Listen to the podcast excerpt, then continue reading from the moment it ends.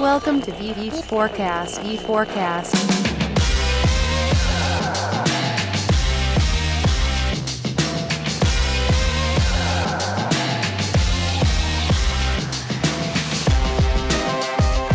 Hoje a gente vai conversar com um jornalista especialista em gestão de atletas de alto nível, elaboração de projetos de comunicação esportiva no esporte, desenvolvimento de novos produtos, marketing e negócios. Diogo Kotscho, ele tem experiência já de ter atuado em Copas do Mundo FIFA, Copa das Confederações, Copa das Américas, temporadas de Fórmula 1, atuando não só com clubes, mas também com atletas. Diogo, vai ser um prazer conversar contigo hoje. De imediato a gente agradece o teu tempo e muito bom dia, como vão as coisas por aí? Bom dia, vai tudo bem aqui, muito animado para bater um papo e trocar experiência com todos vocês. É sempre muito legal conversar sobre comunicação e marketing esportivo com o pessoal aí do Brasil.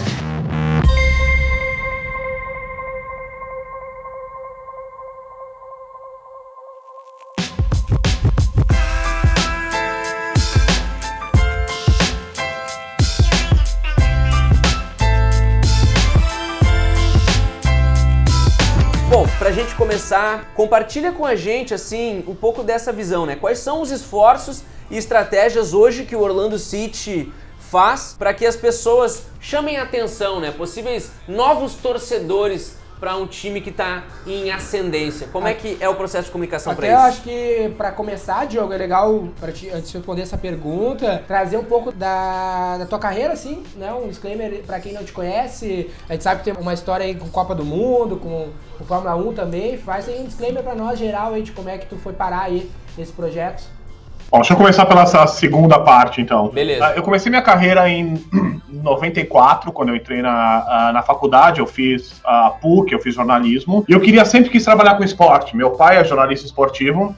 Eu sempre achei muito legal a carreira de jornalista esportivo. Meu pai começou como repórter, passou a ser fotógrafo, depois trabalhou com televisão. Eu sempre acompanhei tudo isso, eu sempre achei muito legal. Por isso eu entrei na faculdade de jornalismo já pensando em trabalhar com esporte. Meu primeiro estágio foi na TV Globo, foi uma das primeiras turmas de estágio mesmo da TV Globo em São Paulo. Eu fiquei pouco tempo lá e, como eu tinha que pagar minha faculdade, meus pais não eram ricos, eu tinha que trabalhar para pagar minha faculdade. Eu trabalhava durante o dia e fazia faculdade à noite. Eu mudei para uma agência de comunicação, onde eu ia ganhar um pouco mais, eu ia ter mais tempo, um horário mais fixo para conseguir trabalhar e ter e me formar. E eu me apaixonei por comunicação. Primeiro comunicação corporativa e depois eu consegui mudar para comunicação esportiva. Essa mudança foi praticamente por acaso, não que eu não quisesse, mas um dia eu trabalhava para uma grande agência de comunicação em São Paulo já, depois de formado, e eu cheguei pro meu chefe, que era meio que o meu mentor naquela época, e falei para ele,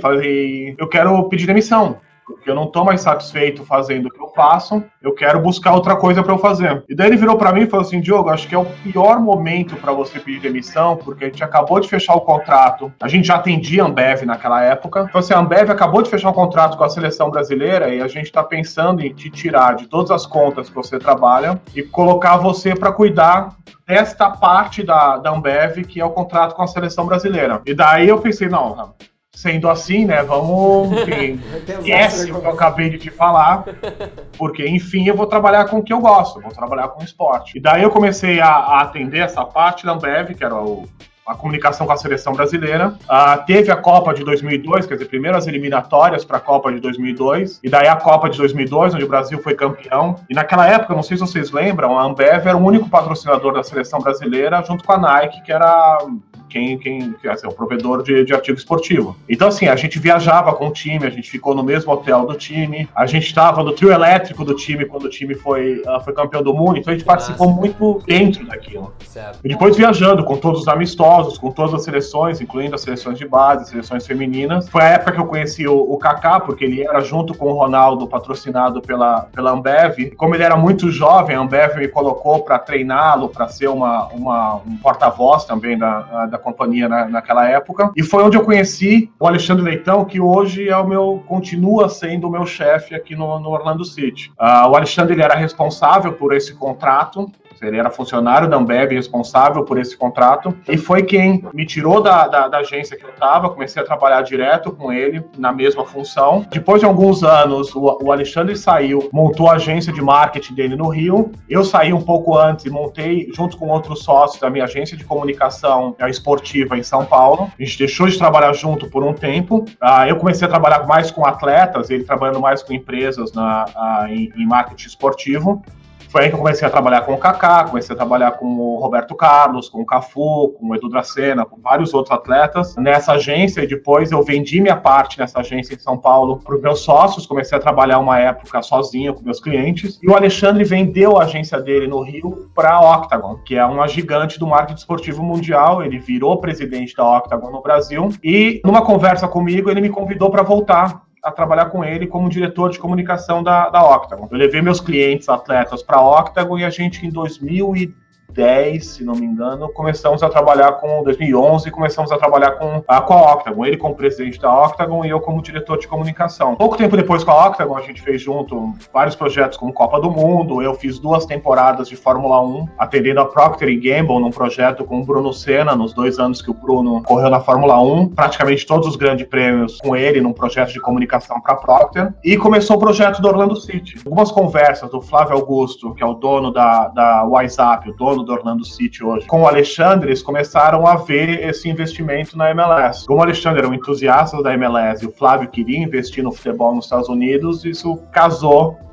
muito forte. Eu comecei a trabalhar nesse projeto enquanto Octagon naquela época, e na época que o time começou a ser uma realidade e a gente ia de fato jogar a MLS, a gente pediu demissão da Octagon, junto com o Fred, que hoje é o CEO, ele cuida de operação aqui no Orlando City. A gente mudou para os Estados Unidos, e daí eu comecei a trabalhar em New Business no começo, depois em comunicação, e o Alexandre é o CEO do Orlando City. Então foi assim que eu comecei minha carreira em comunicação corporativa no começo, e assim que eu mudei para comunicação esportiva lá atrás. Cara, legal, que jornada. Sinceramente, é um desafio, né? Como eu te pontuei antes ali, eu também sou jornalista e muitos dos colegas visam muito o jornalismo esportivo, e é muito interessante o teu caminho até chegar com essa atuação. Até, né? Um ponto interessante pra gente trazer agora, Diogo, é os benefícios pro cliente, né, do marketing esportivo, porque mesmo não sendo algo muito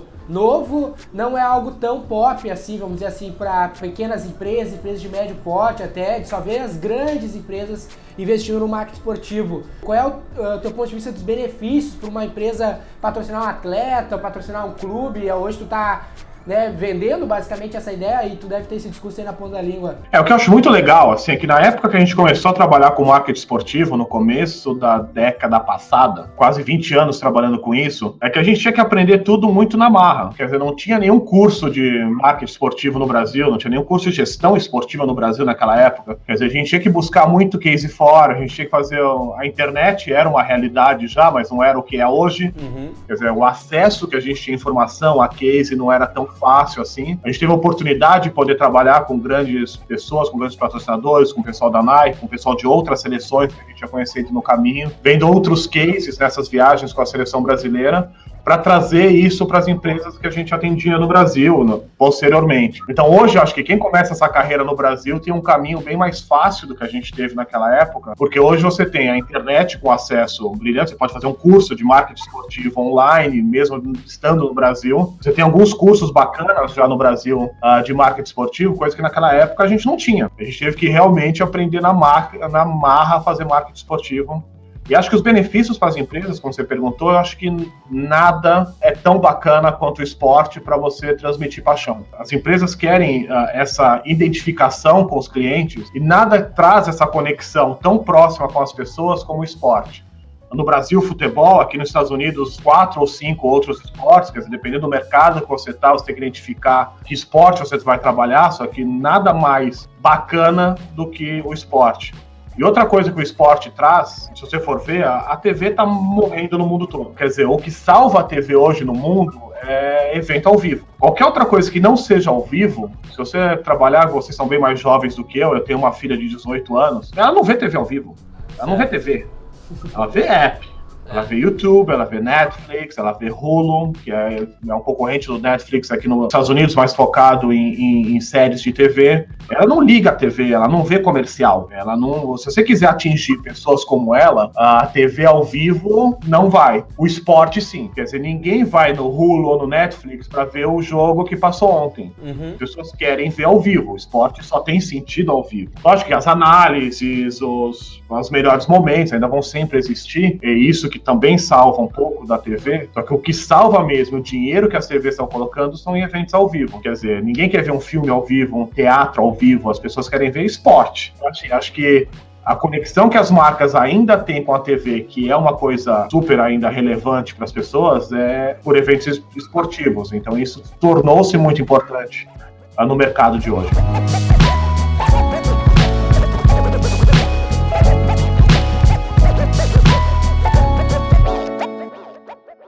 Massa. Tem um profissional de marketing que a gente gosta bastante, que é o Sérgio Ziman, que ele foi diretor da Coca-Cola por muito tempo, global.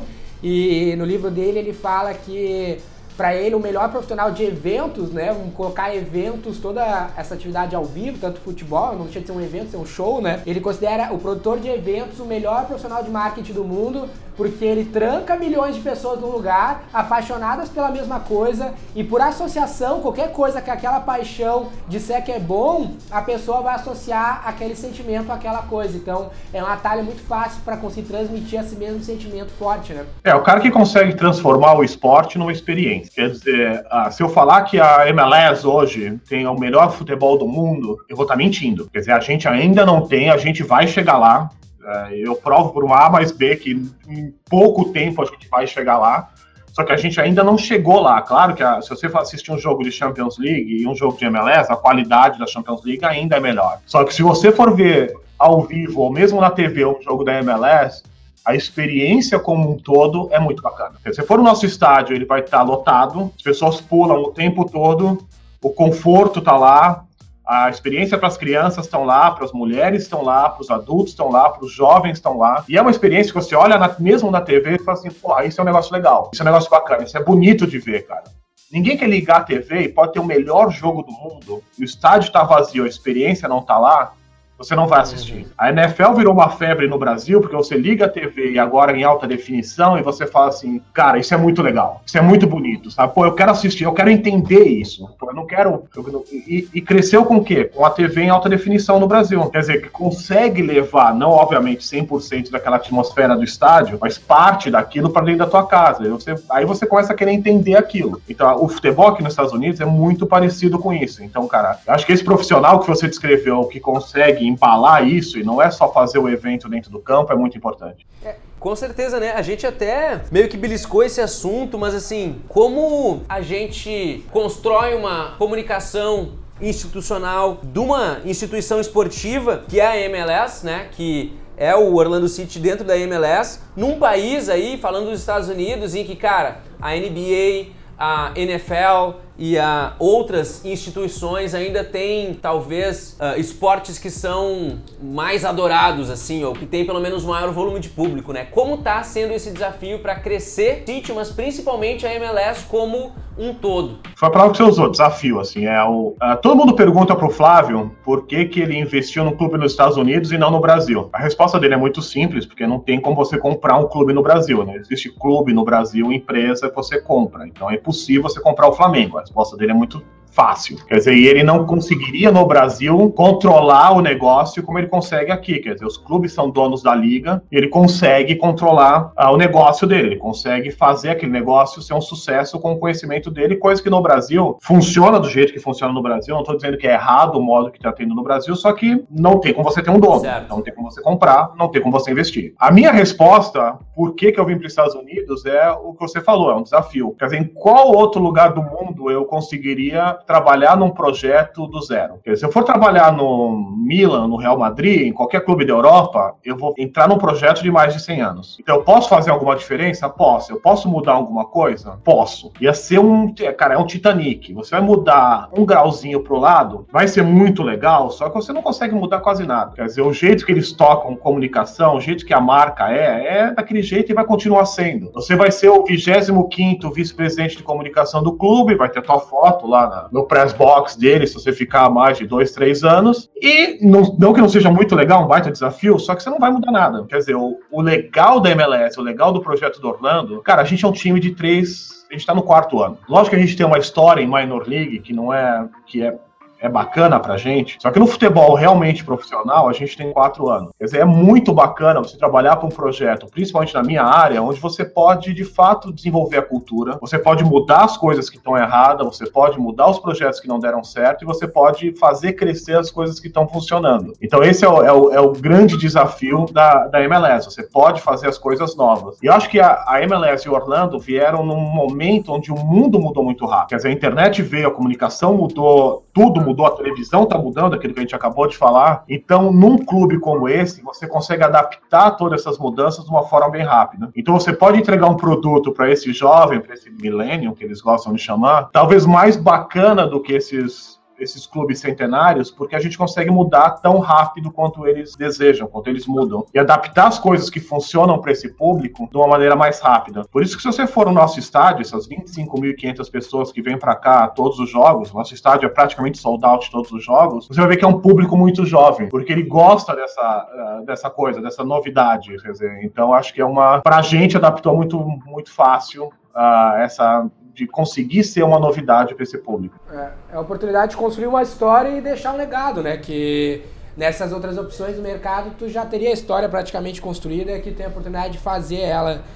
Um aspecto que é bem curioso, assim, no esporte, né, Diogo, é como tu convence as pessoas a torcer pro time, né, tendo em vista que a maioria delas já se tem um time, né, como é que é essa parte desse problema?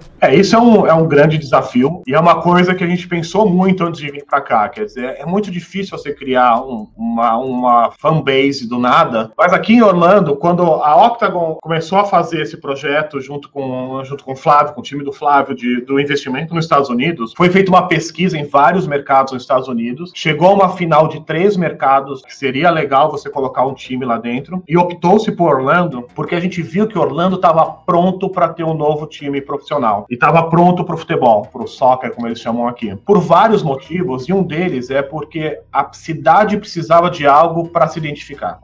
O único time profissional que a gente tem aqui em Orlando é o Orlando Magic, super identificado com a Disney, o próprio nome Magic, vem da Disney. E se você vir para Orlando de verdade, não Orlando da Disney, você vai ver que as pessoas aqui estavam carentes de algo que elas se identificassem off-Disney. Uhum. Que não fosse da Disney, que fosse de Orlando, quer dizer, eu sou de Orlando, ou eu mudei para Orlando, e eu quero alguma coisa que eu me identificasse com Orlando. Se você fizer uma pesquisa hoje aqui, o time do coração das pessoas que moram aqui é o Orlando City, não é o Orlando Magic.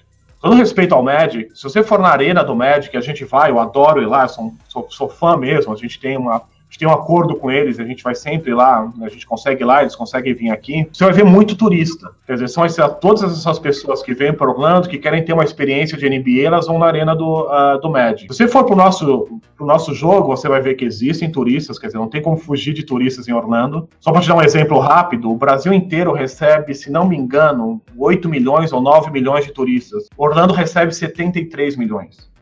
A gente recebe quase 8 vezes mais turistas que o Brasil inteiro. Então não tem como fugir de turista aqui. Mas você vai ver que boa parte do nosso público, mais de 80% do nosso público, são pessoas de Orlando. Então virou o time de fato da cidade. Esse crescimento da torcida tem muito a ver com isso e essa foi a nossa grande estratégia, além de focar em jovem.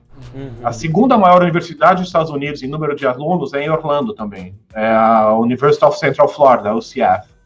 Então, assim, a gente conseguiu pegar todo esse público jovem que gosta muito de futebol por vários outros fatores e dar a eles um time para torcer. Então, essa nossa fanbase veio muito dessa necessidade de integração local e falar muito com os jovens, que é o grande público de Orlando.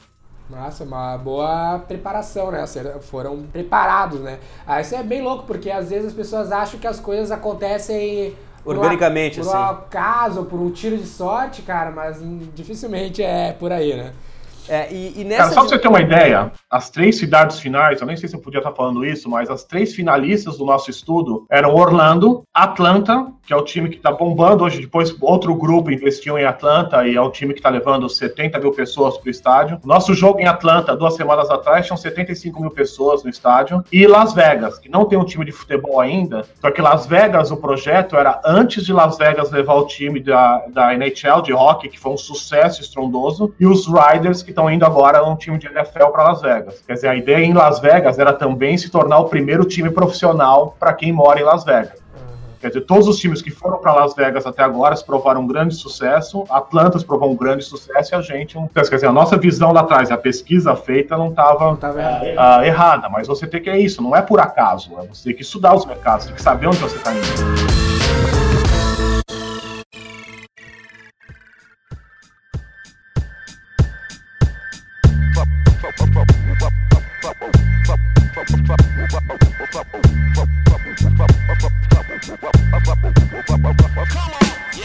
Parte de um novo projeto também, obviamente, que era o que a gente discutia, é ter esse esforço da comunicação para o público-alvo, para os nossos torcedores ou para esses jovens que vêm a ser nossos torcedores, mas existe também na comunicação uma grande oportunidade de trabalhar com as marcas, né? A gente falou um pouco sobre levar a marca na paixão através do esporte e como é que aí no Orlando City funciona esse processo de aquisição de patrocinadoras. Como é o approach? É um esforço receptivo? É um esforço um pouco de prospecção também? O quanto a comunicação está envolvida para gerar essas oportunidades? Cara, assim, no começo foi um esforço mais complicado, acho que quando o time estava numa minor league, assim, fazer as pessoas da cidade entender o que era o esporte, investir nisso naquela época, para quem estava aqui, eu acho que foi uma dificuldade muito grande. Eu acho que quando, de fato, a gente chegou com o projeto de MLS aqui, eu acho que foi tão rápido e ter trazido o Kaká foi tão assertivo naquela época, de tornar o time uma marca global tão rapidamente com o projeto do Kaká, que eu acho que foi, não vou dizer que foi fácil, que foi um trabalho muito difícil. Você conseguir patrocinadores é sempre um trabalho muito difícil, mas acho que todo o projeto de comunicação que foi feito, todo o projeto de marketing que foi feito para estabelecer o time aqui, os patrocinadores naturalmente acabaram vindo. Hoje a gente tem mais de 40 patrocinadores. A gente tem, para vocês terem uma ideia, só na categoria comida, a gente tem um patrocinador de fast food, a gente tem um patrocinador de health fast food, a gente tem um patrocinador de restaurante de fato rico, para assim, mais um restaurante mais, uma classe maior. A gente tem um patrocinador de pizza e a gente tem assim, em bebidas, que no Brasil, quando a categoria comida entra junto, é tudo que você coloca na sua boca. A gente tem de isotônico, a gente tem de refrigerante, a gente tem de suco e a gente tem de água de coco. E, além disso, de alcoólicos, a gente tem de cerveja e de bebidas alcoólicas fortes. Quer dizer, a gente tem patrocinadores de tudo que você coloca na sua boca, sendo que no Brasil eles vendem essa categoria para um ou dois patrocinadores unicamente. Certo. Então aqui, assim, a gente conseguiu estabelecer essas categorias, mas tudo isso veio junto com o projeto inicial. Hoje em dia, a gente tem uma equipe relativamente grande aqui, que a gente chama de Corporate Sales, que divide, é bem diferente do Brasil. Se você perguntar para qualquer profissional de marketing de clube no Brasil, e na verdade ele é mais um profissional comercial do que de marketing. Certo. Os times do Brasil ainda não entendem marketing, ele tem que ter um profissional para cuidar da marca dele e um profissional para vender a marca dele. Quer dizer, os projetos de marketing em clubes do Brasil são, vamos pensar em coisas para a gente vender para alguma empresa. Quer dizer, se você conversar com qualquer profissional de marketing dentro do clube no Brasil, ele é completamente diferente do nosso VP de marketing. O nosso VP de marketing, ele não vende. O nosso VP de marketing, ele é preocupado com a nossa marca. Obviamente, com os projetos que o pessoal vende para a nossa marca. Existe uma equipe aqui nos Estados Unidos de Corporate Sales que é quem vende e atende esses patrocínios. Essa é a grande diferença do marketing do Brasil. Então, você tem profissionais especializados em vender para os patrocinadores, profissionais especializados em cuidar da marca do clube. Isso que é o bacana aqui nos Estados Unidos. Isso não é só na MLS. Qualquer time de NFL ou NBA que você possa pesquisar trabalha da mesma forma. E é um casal importante, né, Diogo? O cara de marca, de construção de marca aliado ao cara de vendas. Porque o que a gente vê em outros setores que a gente atua, que esse é o casamento perfeito, é a equipe perfeita que precisa ter, mas às vezes as empresas dão muito foco num ou no outro. Ou o cara tem uma equipe focadeira em branding ou uma equipe focada em performance, só em venda. E aí não, aí quando você mistura as duas coisas, o que acontece? Você deixa tal marca de lado. Você começa a trabalhar o projeto junto com o patrocinador. Então, assim, conforme o seu patrocinador, você muda o que você faz pro clube. Aí tu muda a tua essência da marca e tudo mais em prol do patrocinador. Do patrocinador, o que não estou dizendo que está certo ou que está errado, só que você não estabelece uma estratégia de longo prazo com a tua marca. Você vai caminhando com o que o teu patrocinador quer. Então, assim, é difícil, e até pela questão política que existe nos clubes no Brasil, você não tem longo prazo em comunicação e marketing. Dependendo da eleição, os profissionais de comunicação e marketing vão junto com o presidente. Então o cara pensa no amanhã, no amanhã, no amanhã, no amanhã, do que vai entregar para aquele patrocinador, aquele dinheiro que vai entrar para contratar o jogador, para a torcida ficar feliz e o presidente ser eleito. Então, se você não consegue fazer um planejamento para 5, 10, 15 anos, se perguntar para o presidente de marketing, vice-presidente de marketing de qualquer, ou comunicação de qualquer clube no Brasil, onde ele acha que o clube tem que estar daqui a 10 anos, ele vai falar que ele não está preocupado. Eu quero saber onde o clube vai estar daqui a uma semana, daqui a um mês, daqui a próxima eleição no máximo. Entendeu? Então fica difícil você ter alguma estratégia nisso. Mas isso até não é só no futebol, Diogo, isso também é nas empresas mesmo, né, cara? Desde pequena a grande, nas pequenas tu tem muito, preciso pagar as contas, e na grande tu tem muito o cara pensando no bônus dele, não sabe se amanhã ele vai estar ali, então, cara...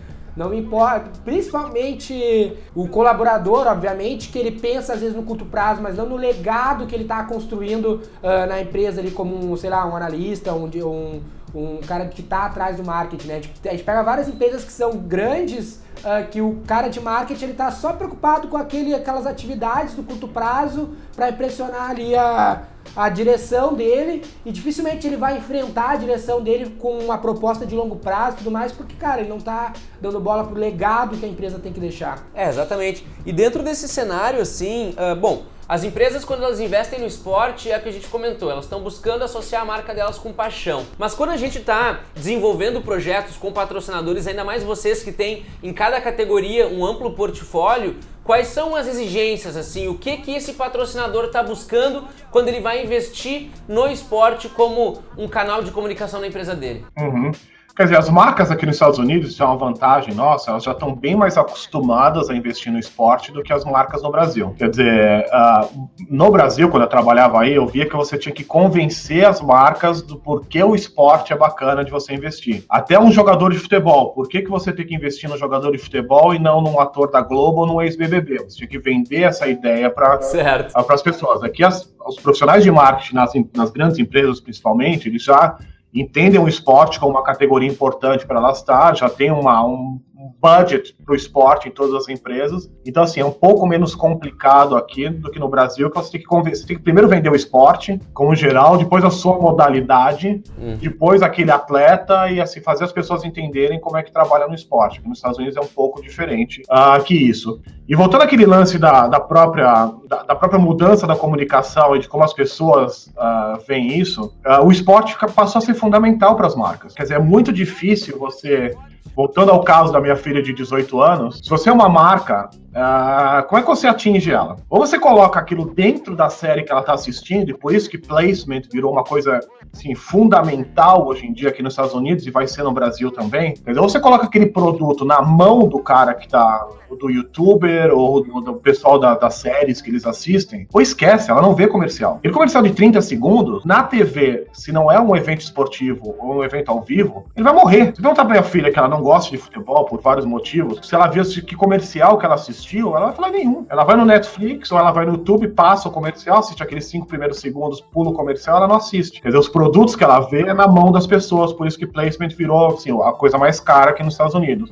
Ou esporte. Quer dizer, ninguém vai deixar de ver futebol americano, ninguém vai deixar de ver soccer, ninguém vai deixar de ver hockey, ninguém vai deixar de ver basquete. Então isso ficou muito importante para as empresas. Então, quer dizer, se você for conversar com qualquer profissional de marketing aqui nos Estados Unidos hoje em dia, ele vai te dizer a importância do esporte. Isso vai acontecer no Brasil. Já é uma mini realidade nas classes mais altas, essa assistir tudo on demand. Ainda para as classes mais baixas, que ainda são muito importantes no Brasil, até assim, a classe B, a classe C, ainda são bastante importantes para qualquer empresa no Brasil, ainda não estão vendo, consumindo as coisas tão on demand. Só que vai chegar lá. Quer dizer, em 5, 10 anos no máximo, tanto a classe B quanto a classe C, com toda essa ascensão que deve acontecer com a melhora política e econômica no Brasil, e vai acontecer, a economia é cíclica, o Brasil vai voltar a crescer, não tem dúvida nenhuma. No próximo boom de crescimento, o comercial de 30 segundos vai morrer. Então, assim, ou as pessoas vão para colocar essas coisas dentro das novelas e das séries, ou elas vão para o esporte. Então, eu vejo no Brasil o esporte ao vivo crescendo como cresceu aqui nos Estados Unidos. Se eu for ver os contratos que as empresas pagam para MLS ou para futebol, para qualquer outro esporte aqui nos Estados Unidos, são gigantescos. Por quê? Porque é a única coisa que elas entregam esse comercial. Para os jovens, para assim, abaixo de 40 anos, que é para quem as empresas querem vender alguma coisa, quer convencer, quer dizer, os caras como eu, de mais de 40 anos, você já está convencido do que você consome. É uma coisa nova ou outra, um aparelho novo ou outro, mas as marcas que eu gosto, que eu faço, eu estou meio que consolidado. Assim, para falar com esse jovem, convencer ele que essa marca é legal, ou esse produto é legal, ou esse comportamento é legal, cara, é esporte, esporte, esporte, esporte, ou você vai brigar por bilhões de dólares para botar essa garrafa d'água na mão do cara do Game of Thrones.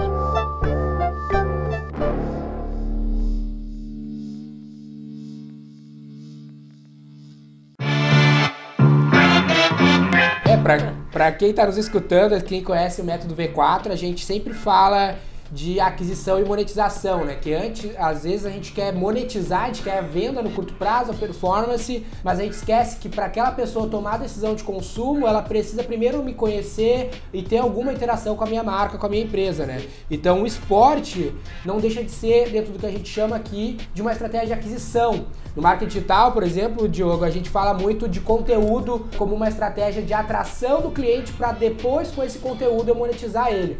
E a gente enxerga o esporte como um conteúdo. Eu atraio o cara, a intenção, não sei, de bebida, é a Heineken que está patrocinando vocês? A Heineken. É, beleza. Por exemplo, qual é a intenção da Heineken no patrocínio, no nosso ponto de vista, nessa questão de aquisição e monetização? Não é vender cerveja direto para aquele cara ali, mas, cara, ele vai ver aquela cerveja com aquela marca, com aquele esporte, com aquele conteúdo que ele gosta, e na gôndola, que é a hora de monetizar para a Heineken, ele vai estar entre a Heineken e a Budweiser, cara, e ele vai tomar a decisão pelaquela que já influenciou ele previamente. Porque vai ser cool. É. Na cabeça dele, o cool é estar com uma garrafa de Heineken na mão, não de Budweiser. Exatamente. Então, ou também de Budweiser, dependendo do motivo dele, das motivações dele, o que ele acompanhou na vida dele. Só que nenhuma é diferente o gosto ou a qualidade. Claro. Se aquela marca só tá no ponto de venda, só tá tentando monetizar, só tá lá na gôndola do Walmart, mas ela não fez nada de aquisição prévia, vai acabar que, cara, ela nunca vai conseguir ter performance no ponto de venda, mesmo que ela esteja na gôndola do Walmart, porque o cara não tem nenhum motivo para tomar a decisão de consumir ela, em vez de consumir a Budweiser, que patrocina a Copa do Mundo. Ela vai para preço, vai custar 10 centavos e o cara que tá no college ferrado vai tomar. Mas no momento que ele começar a ganhar um pouquinho mais de dinheiro, ele vai abandonar do preço e vai pegar a Heineken porque ele acha cool. Exatamente, isso é bem louco, porque às vezes as empresas colhem, por exemplo, a gente tava com uma indústria grande de chocolate aqui do Rio Grande do Sul esses dias, Diogo, e os caras são muito focados no merchandising, e botar grana pra comprar espaço em ponto de venda, sabe?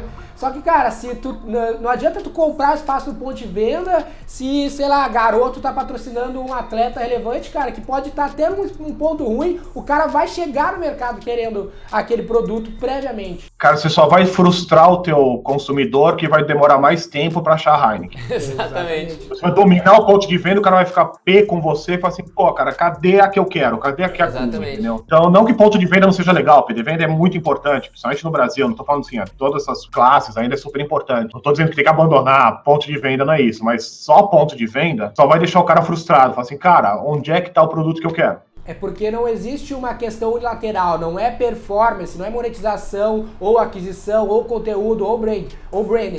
Uma empresa é um organismo complexo, é que nem um corpo humano, tu não consegue viver sem o coração, só com o teu cérebro. Tu precisa dos dois funcionando junto com perfeição. Então tu precisa ter o teu conteúdo, também precisa ter a performance no PDV, mas tu tem que ter o balizador. O problema é quando tu só faz um achando, cara, eu quero performance. No digital é a mesma coisa, o cara que investe só só no AdWords lá para conseguir, sei lá, performance no e-commerce. Pensar no Netshoes, né? Netshoes patrocina vários times. Por que que ela não bota só grana em AdWords lá para vender direto? Porque, cara, não adianta, o cara, a maior fonte de tráfego da Netshoes hoje é direto, é pessoas que buscam por Netshoes. Não é nem o cara que tá buscando por Nike e encontra Netshoes. Tudo por causa que um dia eles escolheram patrocinar um time e fazer um trabalho de conteúdo antes. E uma coisa importante é os profissionais de marketing, principalmente, de comunicação, estarem sempre atualizados. Quer dizer, o cara não pode parar de estudar nunca. Eu acabei de me formar aqui nos Estados Unidos, eu fiz outra faculdade, não vou parar. As pessoas assim não podem parar de se formar. O mundo muda muito rápido. E assim, o que funcionava 2 anos atrás, há 5 anos atrás, não funciona mais. E o que funciona hoje não vai funcionar daqui a 2 ou 5 anos. Se a pessoa pegar e deitar em berço esplêndido e continuar fazendo o que ela sempre faz, ela vai perder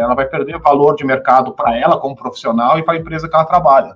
Um exemplo, quer dizer, o digital, por exemplo. Aqui nos Estados Unidos, se você pegar os números, os jovens americanos abaixo de 20 anos, eles passam muito mais tempo na frente do videogame do que da internet. Quer dizer, se você quiser pegar esse jovem americano, a internet como um todo já não é tão relevante. Quer dizer, você tem que estar dentro dos jogos de videogame, você tem que estar no como o cara chega naquilo, as comunidades de jogos de videogame. Quer dizer, se você continuasse fazendo aquele banner em cima do vídeo do cara, ou do conteúdo do cara na internet, ou no site que o cara costuma ir, você já vai ter deixado de pegar boa parte desse público. Então, ou você entende, se você sabe de cidade, foi só um exemplo que eu citei aqui, ou você vai continuar fazendo a mesma coisa e você vai ver que a sua venda e a sua marca vai começar a cair. Então, assim, isso é o quê? Isso é novidade. Se você falar que, assim, o que eu tô falando aqui, que a internet, como que a gente estava fazendo há 2 anos atrás, para esses millennials, já não funciona tanto como funcionava antes. Então, ou você tá completamente, assim, up-to-date do que tá acontecendo, ou, cara, infelizmente, o que na minha época era fácil, você seguia uma receita de bolo e você mantinha o seu emprego por 15 anos, não vai acontecer mais, entendeu? Uma premissa muito forte do nosso trabalho.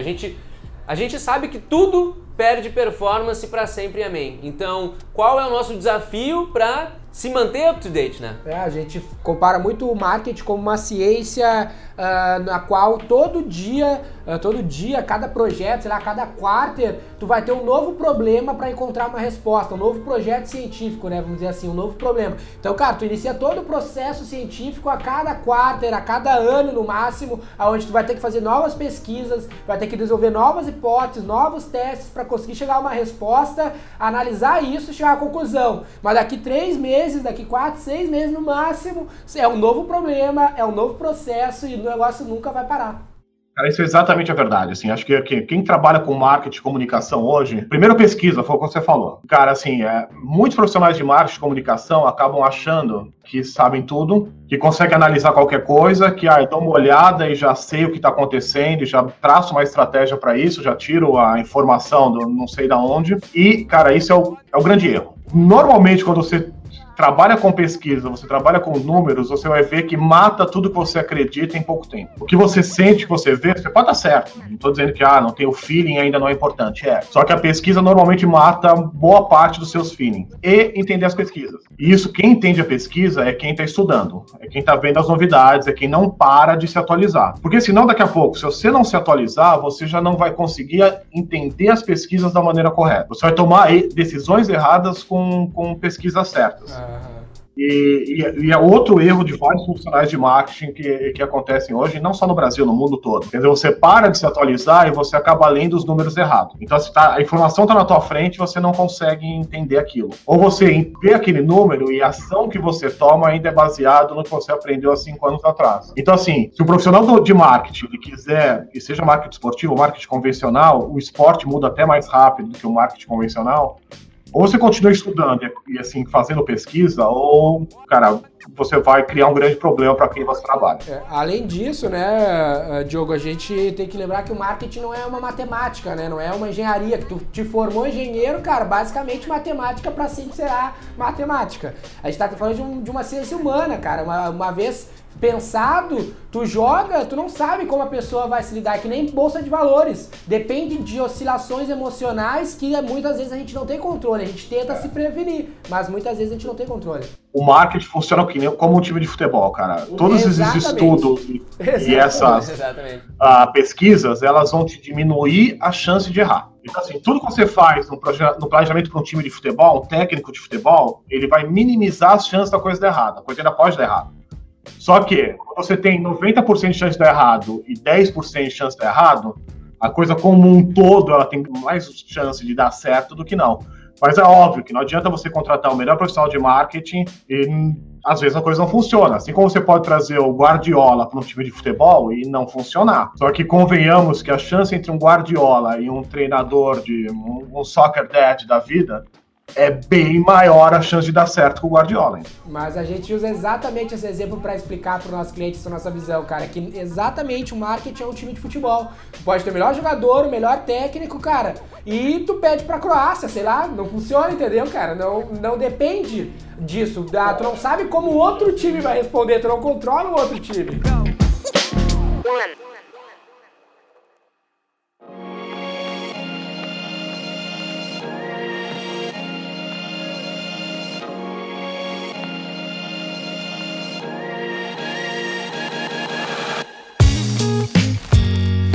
E assim, a gente falou bastante sobre marketing, a comunicação, e tudo isso é uma estratégia que vai colaborar para a dinâmica comercial do Orlando City. A gente falou sobre patrocinadores, a gente falou sobre outros canais de receita, mas uma coisa que a gente veio a conhecer através do Orlando City é a dinâmica do clube vender season tickets, vender aqueles ingressos para toda a temporada. E é uma prática que não existe no Brasil, isso colabora muito para a receita, para a previsibilidade de receita dessa fonte para o clube, ao mesmo tempo que é positivo para o torcedor, porque ele não compra uma experiência, ele compra uma rotina, ele compra parte do que ele vai estar fazendo em médio prazo, por assim dizer. Então, assim, discute um pouco com a gente, explora mais essa dinâmica da venda dos ingressos na temporada toda, se isso é uma prática tradicional também das outras ligas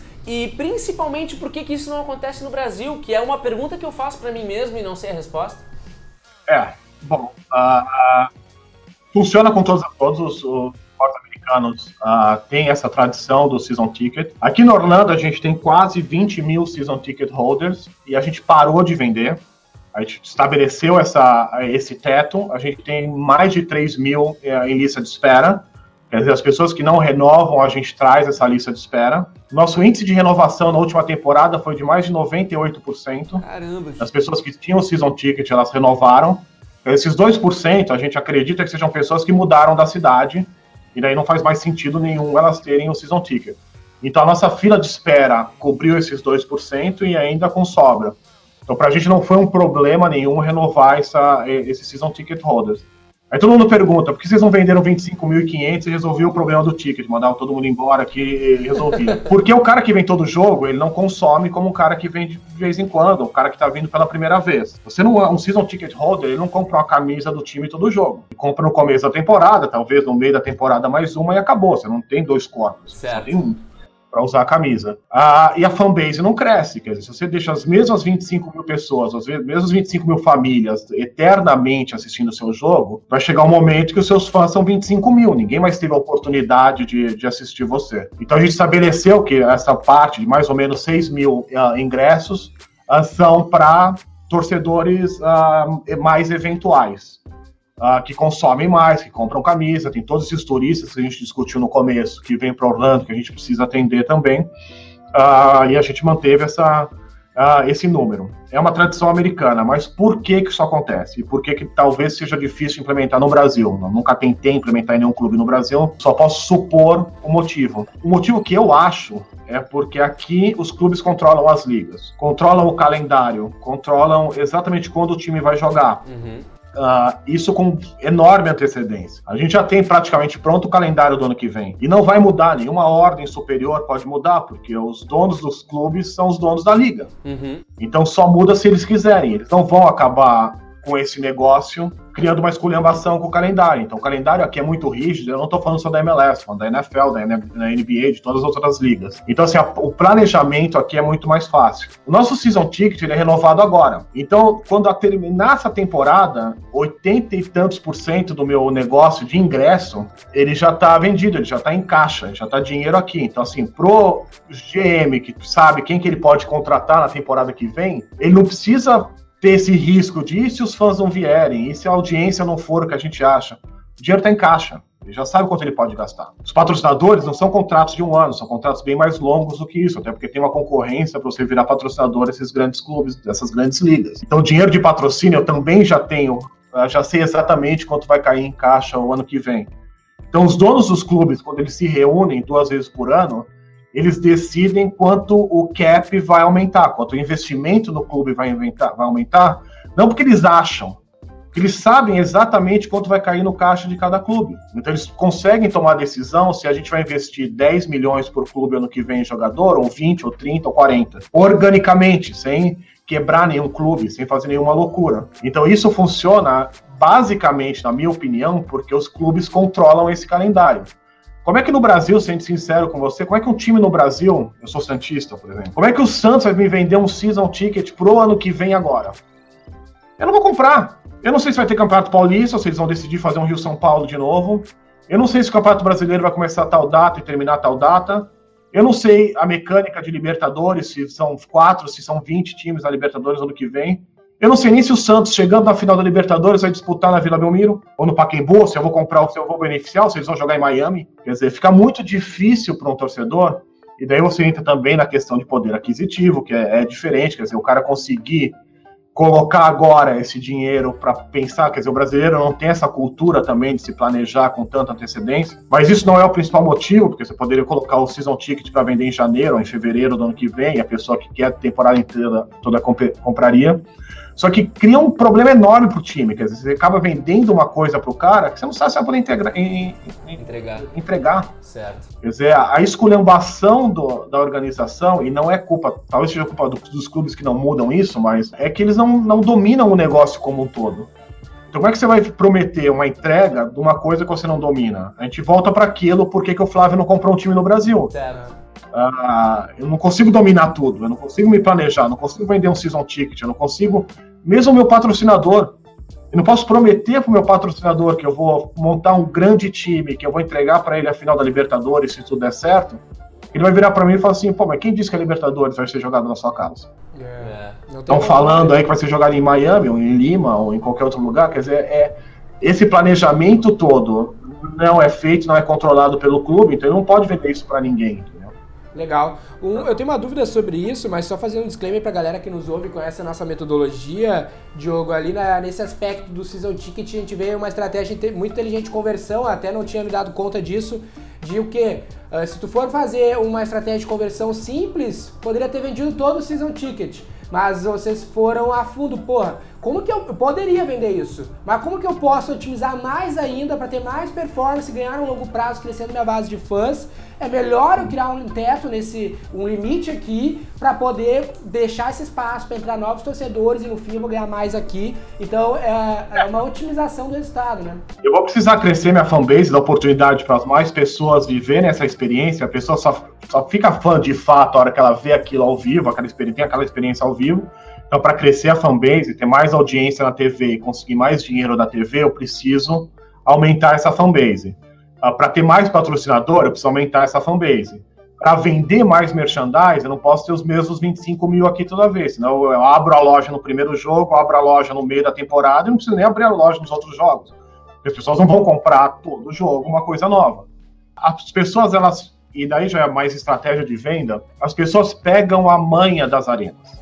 Então, se você vai sempre na arena, não sei que time vocês torcem, você já sabe que a cerveja lá é $10. Então, se você gosta de tomar, você gosta de ver um jogo com algumas cervejas na cabeça, você já vai chegar no estádio com umas 5 cervejas já, que você vai pagar 50 centavos fora e vai tomar mais uma lá. Quer dizer, o cara que está indo pela primeira vez, ele não tem essa manha do estádio, então ele consome mais dentro do estádio. Você já sabe que o hot dog lá é $20. Então, se você vem todo jogo, você já vai trazer o teu snack na bolsa, você já vai comer antes de chegar.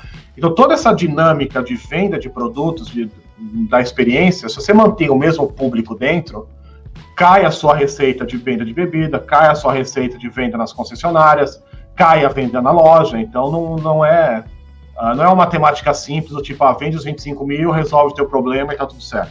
Massa. Eu tenho duas perguntas, até pra gente caminhar pro final, se o Daniel vai ter outras. Sobre esse ponto, pra gente não perder ali do Brasil versus Estados Unidos, a questão do season ticket.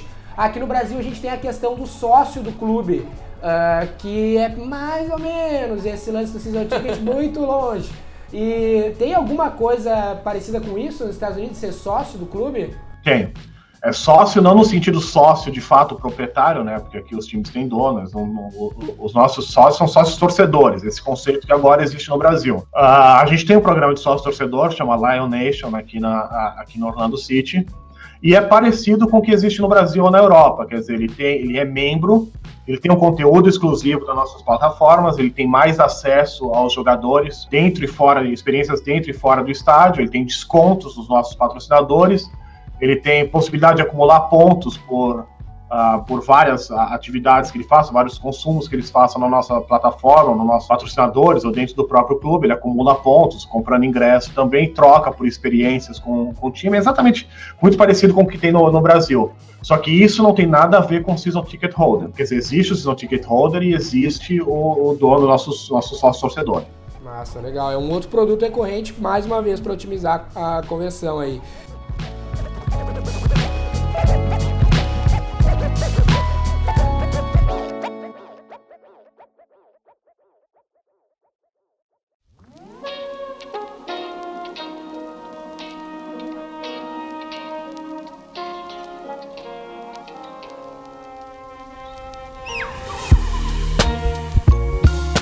Minha outra pergunta final é bem relacionada ao esporte, mesmo a curiosidade, que é as ligas, né, a MLB, a NFL e a MLS, as ligas têm alguma relação entre elas ou elas são concorrentes mesmo?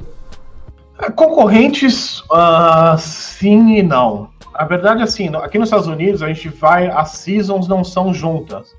Então, por exemplo, a nossa de futebol normal, a gente começa a jogar depois que acaba o Super Bowl, e a gente termina quando começa mais ou menos os playoffs da NFL. Então a gente foge da parte onde realmente o bicho pega na NFL. Mas isso é uma estratégia de vocês ou é um acordo entre as ligas? Oi? Não, é assim, quem veio depois estabelece onde que ele vai querer colocar. Óbvio que a gente entende que nada maior nos Estados Unidos do que o futebol americano. Uhum. Lógico que a gente entende que a nossa atenção no meio de uma semana de Super Bowl, no mês de playoff da NFL, vai ser bem menor. Uhum. Quer dizer, ninguém vai, assim, a atenção é muito menor. Então a gente fugiu desse momento. Não é que existe um acordo entre as ligas. Mas existe sim alguns acordos que a gente tem. Acordo não é o nome certo, mas assim, a gente tem muitas estratégias que a gente faz junto. Quer dizer, a gente levou, quando o Kaká estava aqui, a gente levou ele pro time da NHL de Tampa, a gente fez algumas ações com eles, a gente fez com o time de futebol americano, tanto em Jacksonville quanto em Tampa, aqui dentro da própria região que a gente tem. A gente tinha um acordo muito bacana com o Magic, a gente trocou uma suíte com eles, então os jogadores do Magic vêm assistir nossos jogos, os nossos jogadores vão assistir o Magic, a gente faz várias ações conjuntas. Então a gente coexiste, sim. Não da forma que a gente coexiste dentro da liga, quando a gente diz que a gente é concorrente no gramado e sócio fora. Quer dizer, dentro da liga isso funciona muito. Eu tenho reuniões anuais com todos os VPs de comunicação da liga, onde a gente troca experiência, a gente troca o que funcionou, o que não funcionou, a gente estuda cases dos outros times, quer dizer, super abertos todos os números, quer dizer, todo mundo quer que a liga como um todo cresça, porque de fato os nossos donos são donos da liga também, então... Se o Chicago estiver vendendo camisa, o Flávio ganha também a parte dele. Claro. Então, assim, a gente trabalha muito assim. Lógico que com as outras ligas não é tão integrado, só que a gente consegue entender, junto com o meu colega no Magic, que a gente é importante para eles e eles são importantes para a gente. Então, como o esporte é diferente, como os horários são diferentes, pra você ter uma ideia, o Magic joga, se não me engano, 80 vezes na temporada, e só 2 jogos aqui em Orlando casa o mesmo horário. Então, assim, falar que a gente concorre pelo mesmo público é um exagero, não é verdade. Legal. Acho que é isso aí, assim, uma última questão, assim, eu vou para os Estados Unidos agora, final desse mês, vou passar 3 meses aí fazendo uma imersão, então eu tô falando com bastante gente e uma percepção prévia que eu tenho tido, não sei se tu tem essa visão, se é um fato ou é só uma percepção, é que a cultura americana ela é muito mais colaborativa do que a gente tem no Brasil. Por exemplo, dificilmente, desde CEOs que eu tento falar, até VPs e diretores em geral, o pessoal é super aberto, quer colaborar, quer trocar ideia. Já no Brasil, cara, se tu tenta falar com um analista, já vai ser difícil, o cara não vai querer nem saber.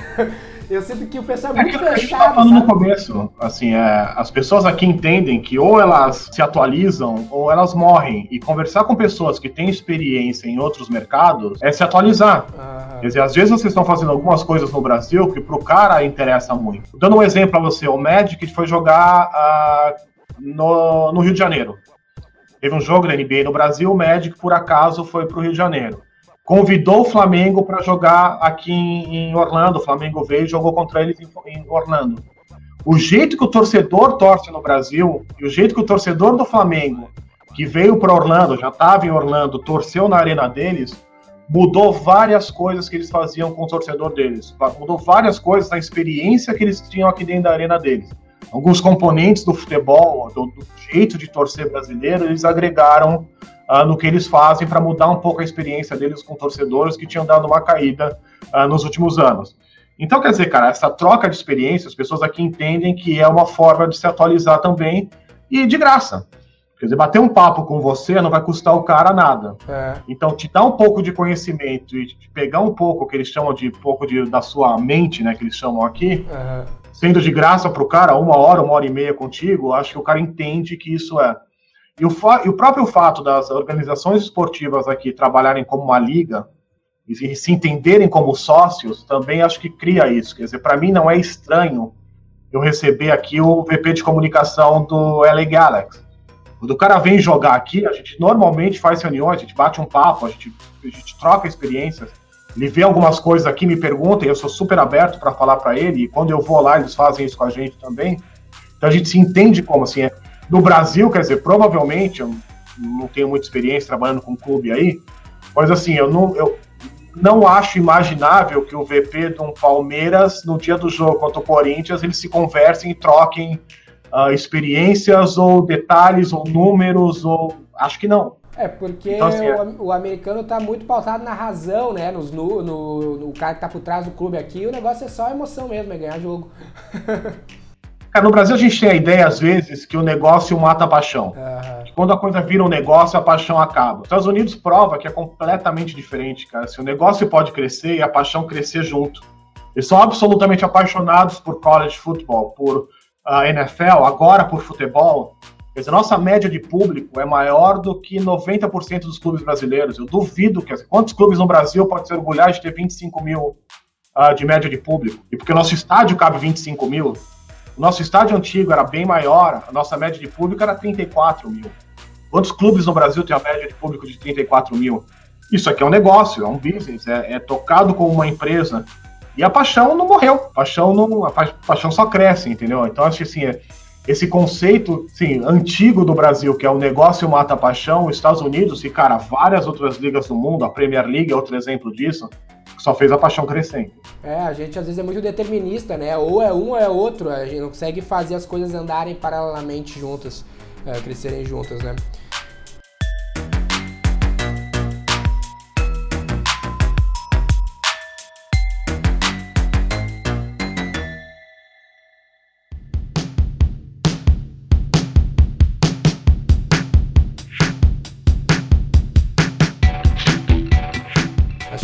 Eu acho que é isso também, a gente agradece muito, Diogo, o teu tempo, cara, a abertura que tu deu, essa atenção que tu deu pra gente poder discutir sobre essas questões, criar paralelos entre o mercado nacional e o mercado americano. Saiba que a gente aprendeu muito com isso também e acredito que todos os colegas que nos ouvem também devem ter tirado vários apontamentos positivos. A gente só tem a agradecer e foi um prazer, Diogo, te conhecer e poder trocar essa ideia contigo. Legal, cara. Para mim é sempre um prazer conversar com o pessoal no Brasil. Acho que O marketing esportivo, a comunicação esportiva no Brasil está crescendo muito, aquilo que a gente já falou sobre a educação no Brasil disso, mas é sempre legal, assim, ainda trocar experiência com vocês e, cara, todo mundo que está escutando a gente, se tiver alguma dúvida, quiser fazer alguma pergunta, entra no Twitter, entra no LinkedIn, vai ser fácil me achar lá pelo meu nome, até bastante não usual, manda pergunta, bate um papo, acho super bacana trocar experiência. Maravilha, legal, cara. Diogo, foi um prazer, cara, forte abraço. Prazer, abraço pra vocês.